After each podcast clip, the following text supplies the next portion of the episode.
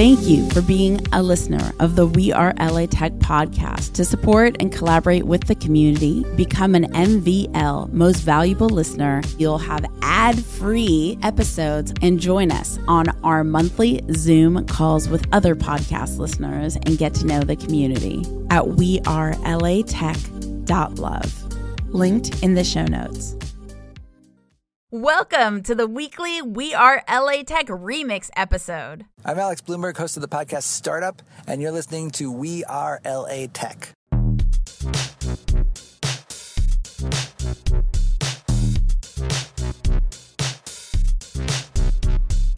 My name is Espree Devora, born and raised LA, and I created We Are LA Tech in 2012 to unify the community. Podcast launched in 2014, continuing to help people find the best talent, to connect with each other, to form awesome relationships. So proud of this show. Enjoy.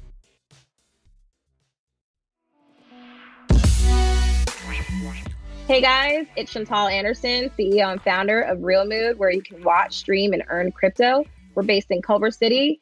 You know, the entertainment industry, and I keep going back to that because I spent a lot of time in there. Um, the entertainment industry is really hard to overcome the different personalities and also um, roadblocks and things that come your way that you might not expect.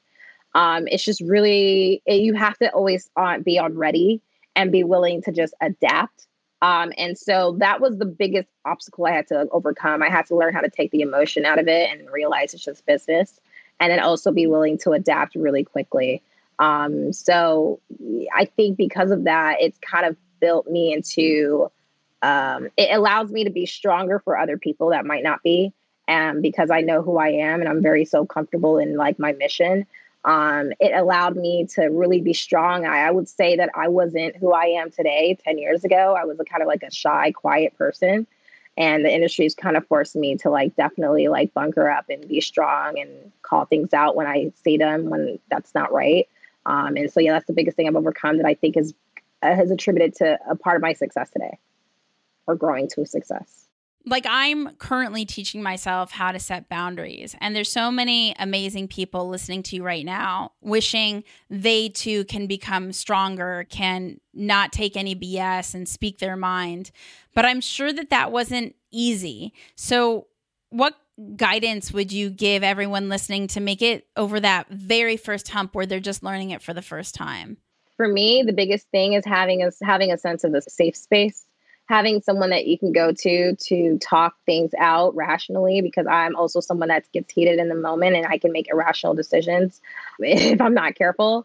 Um, so I think the number one thing is having a support system or having a safe space where you're able to walk out different steps and different things before you um, before you before you react. Um, boundaries was really important to me because um, I like to build a uh, I like to build a camaraderie with a lot of the people that I work with because I like to say I'm not your boss, we're a team, and I'm just the person that's coordinating the team together. But it's important too to make sure that people understand boundaries and boundaries are set there for a reason so we can move forward, not to restrict and hold someone back. I mean, we deal with it every day. I feel like I wouldn't be able to confidently do that if I didn't have a safe space or somebody that's been there where I've been, like a mentor that I can always talk things out to. Because sometimes I don't have the answers to everything, but I can use someone else's experience or their references and pull from that to make a conscious decision. Thank you so much for sharing that. And what is a tool or like an app, like a, a website or an app aside from Reel Mood that you can't live without that you recommend that we check out? There's an app called Spark. it's a great email client and it's a smart it's a smart email client because it will ping you on messages that you meant to go back to but you never had the chance to so it's called a smart inbox and it will filter your emails for you but not all the time like it'll give you your regular ordinary like email collation um, but sometimes the smart inbox will say, hey, you forgot to respond to this email a week ago, and it'll ping it back to the top. That's my favorite thing. It's kind of like a virtual oh, assistant. Oh, nice. hey, this is Germán, founder of GoodBite, fighting food waste one good bite at a time. We are based in Santa Monica. Definitely both, I would say. Uh, so, starting from a family perspective, since you brought that up, uh, my entire family is rooted here. And I have a huge family back in Colombia, but here we're only about six family members. Uh, so we're, we're, we're a tight group and we, we love to, to, to communicate and hang out together. So part of that is, is, is uh, me being here is having that family support, especially since my wife and I are thinking of having uh, kids sometime around the corner. So being able to work on something and also have that family support is incredibly important to me. And then of course on the tech side, I mean it's LA is massive, right? So there, there's just so much in LA where in the tech space you can go into so many different industries.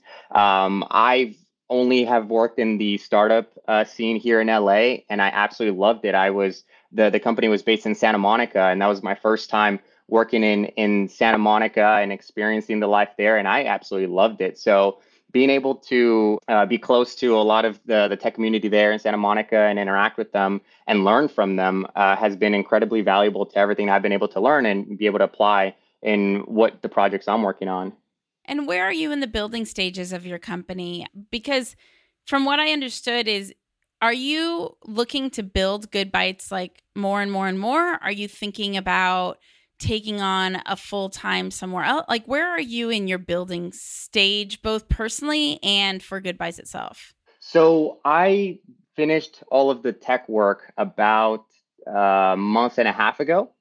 And uh, that was after about a year and a half, almost two years of just being in a cave, grinding away, uh, coding, learning.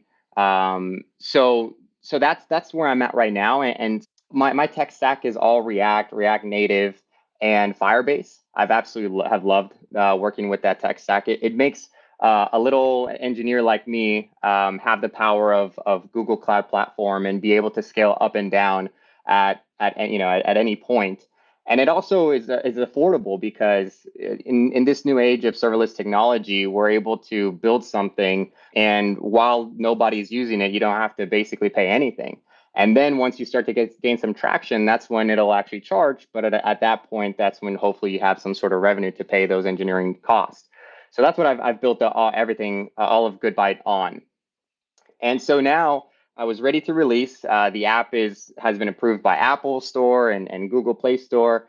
And when I got out there and started uh, knocking door to door um, in Santa Monica uh, at various restaurants, I was receiving great reception. Everybody loved the idea, and, and every and a lot of people were excited about it. But when I, I tried to uh, engage with conversations with restaurant owners, a lot of times what would hold me back, I started to notice, was the fact that I didn't have any social presence, or that GoodBite in general didn't have any social presence. And so that's where right now I'm trying to figure out, okay, how do I actually market a company, and how do I be able to to build it alongside also uh, some potential competitors that are out there that are doing the, the exact same thing. And so I'm trying to figure that out right now.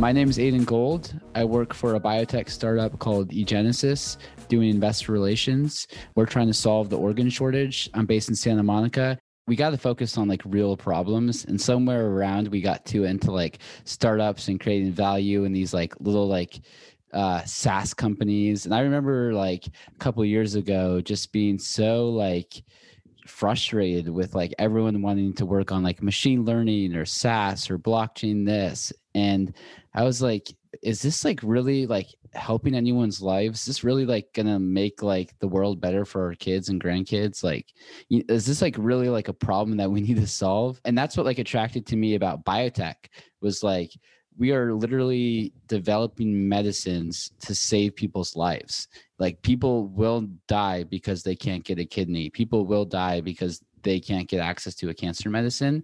And being and there's startups that are doing this. So when I like learned about like the robustness of the biotech industry of creating medicines, where we're at in the field right now, I was like, wow, like this feels like something that's worth working on. And that's like why I got into like that sector. I'm so taken by your sincerity to like want to do good in the world. Like it's amazing. When did you first get into bioscience? Like what led you down this pathway? What's a bit about your history? I'll give like the full personal story because yeah. why not? Um, so there was a point when I was 18, I was like all over the place, like just like a reckless juvenile, you know. And then I had this moment where I actually like crashed my car and went to Israel. And I was like, I have one life. Like, I got to do something with it. And I got really into like reading sci fi books and physics like an entire summer because like I didn't really leave my house that summer before school. And I realized, like, wow, like we are in such an interesting time to be alive over the course of all of human history. Like, there's so much we can do. And I just kind of was like, I want to like have an impact and change the world. And like, so going into like college, I had that perspective. Like, I'm here to like learn and figure out what I need to do so I can have like a global impact. And so like that started out with like wanting to get into like space and doing physics, but then it quickly pivoted to like neuroscience and seeing the brain as the final final frontier and wanting to work on like medicine because it felt like it was going to like make a difference in like saving people's lives more than like space was. I was just interviewed on the Danny Miranda podcast and he we were having a conversation at some point I, I said the brain is the goat. And I the brain is the goat. Like we're nothing without our brains. Totally. And it was like such a trip being in neuroscience class. Like you're like, we are brains learning about brains. Our teachers like don't really know what they're teaching us, but we're trying to figure it out. Like it's like such like it's such an exciting field of research, like figuring out what makes all of us work. And yeah, I I, I love studying it. And are you from LA? So I'm from Seattle originally, went to school in Boulder, and then moved to New York, and I just moved to LA. What attracted you to LA? I mean, quite frankly, the weather. Um, but what's made me really happy here is like all the creative and energetic and people that I've been like interacting with since I've been here. It just has such a special energy about this city, and I'm like, as the people say, long LA. Like, there's just there's something going on here. So I'm excited to see. Like, I think there's gonna be a lot of unicorns, a lot of good startups, innovation, like good like it's just a it's a really awesome place right now Join thousands of people in LA Tech on our We Are LA Tech Facebook group where you can discover events, job opportunities, and even housing. Go to wearelatech.com slash community. We'll take you straight there. That's wearelatech.com slash community. The best business resource I have is my mentor's private Facebook group. I've never found a community that cares more about one another's success. It inspired me to create the same thing for podcasters. If you're a tech company or startup looking to grow your podcast audience, I created getpodcastlisteners.com, a private group specifically to discover how other podcasters have grown their audiences so we could do the same. Check out getpodcastlisteners.com. That's getpodcastlisteners.com. The We Are LA Tech podcast is hosted and produced by me, Espree Devora. With help from Janice Geronimo. Edited by Cory Jennings. Production and voiceover by Adam Carroll. Music from Jay Huffman Live and Epidemic Sound. The We Are LA Tech podcast is a We Are wearetech.fm production. Thank you for being a listener of the We Are LA Tech podcast. To support and collaborate with the community, become an MVL most valuable listener at wearelatech.love. Linked in the show notes.